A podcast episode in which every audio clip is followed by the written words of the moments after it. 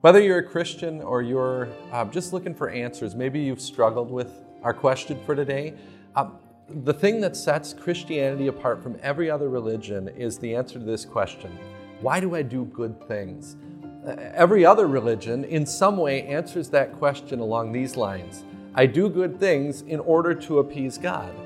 Christianity is the only religion that answers the question this way I do good things because God is already appeased but I'm a good person. Shouldn't that be enough to get me into heaven? Well, there's a misconception, even among some Christians, about the purpose for which God gives us His commands. We call that uh, the, the law, the things God expects from us. Jesus says things like, love God above all else. He says, love your neighbor as yourself. Those are beautiful commands. The only problem is we can't live up to them. And so we misunderstand the purpose of the law if we think that it was given in order for us to get right with God no, actually, the Bible tells us it was given for the opposite reason to show that we can't get right with God. Listen to what Paul says in Romans 3.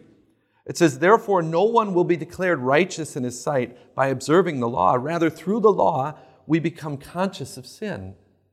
In other words, the purpose of the law is to show us that we're not good people. It's a misnomer. So, where does that idea come from that we're good people? Well, to use a picture, we live in a world dimly lit and with people that look about the same spiritually. So, in other words, um, I see you and, and you look at me and we think, well, okay, we're pretty good people uh, because we don't see all the blemishes because, because there's too much darkness. Um, I'll put it this way I have been places where I look into the mirror or I see myself on camera and I think, oh, that's the way I look.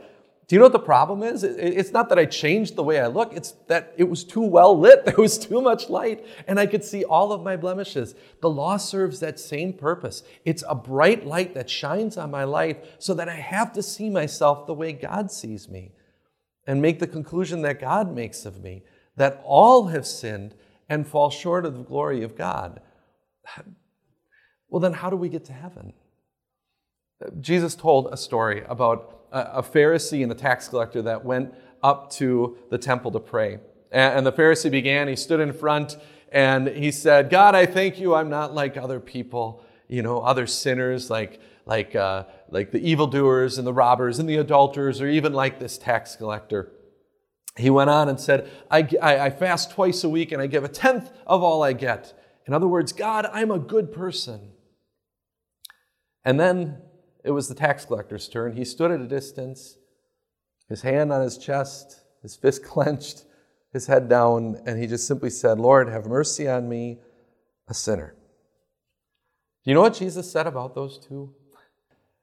He said it was the tax collector that went home justified, forgiven. And why? Because the tax collector realized, I'm not a good person. Uh, he realized that he needed a Savior. The tax collector was tired of the treadmill of trying to get in good with God by the works that he did. Are you tired of that treadmill too? Jesus says, Come to me, all you who are weary and burdened, and I will give you rest. Well, how does he give us rest? By taking the burden on himself.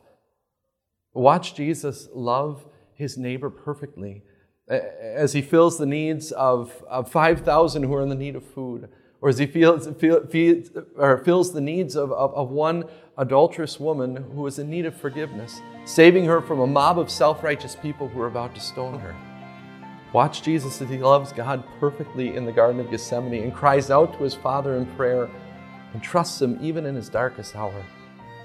Watch Jesus satisfy God's wrath over our sin by, by suffering and dying for every one of them on the cross. Friends, this is why you're going to heaven. So now what do we want to do? Well, we want to be good people, not to earn God's favor, but because we already have it.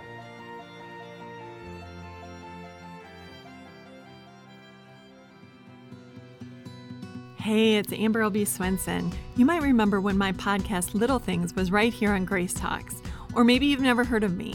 Either way, I want to invite you to listen to Little Things, which is now its own podcast. We take a look at little things and little ways that we can change our thinking to know and love God more.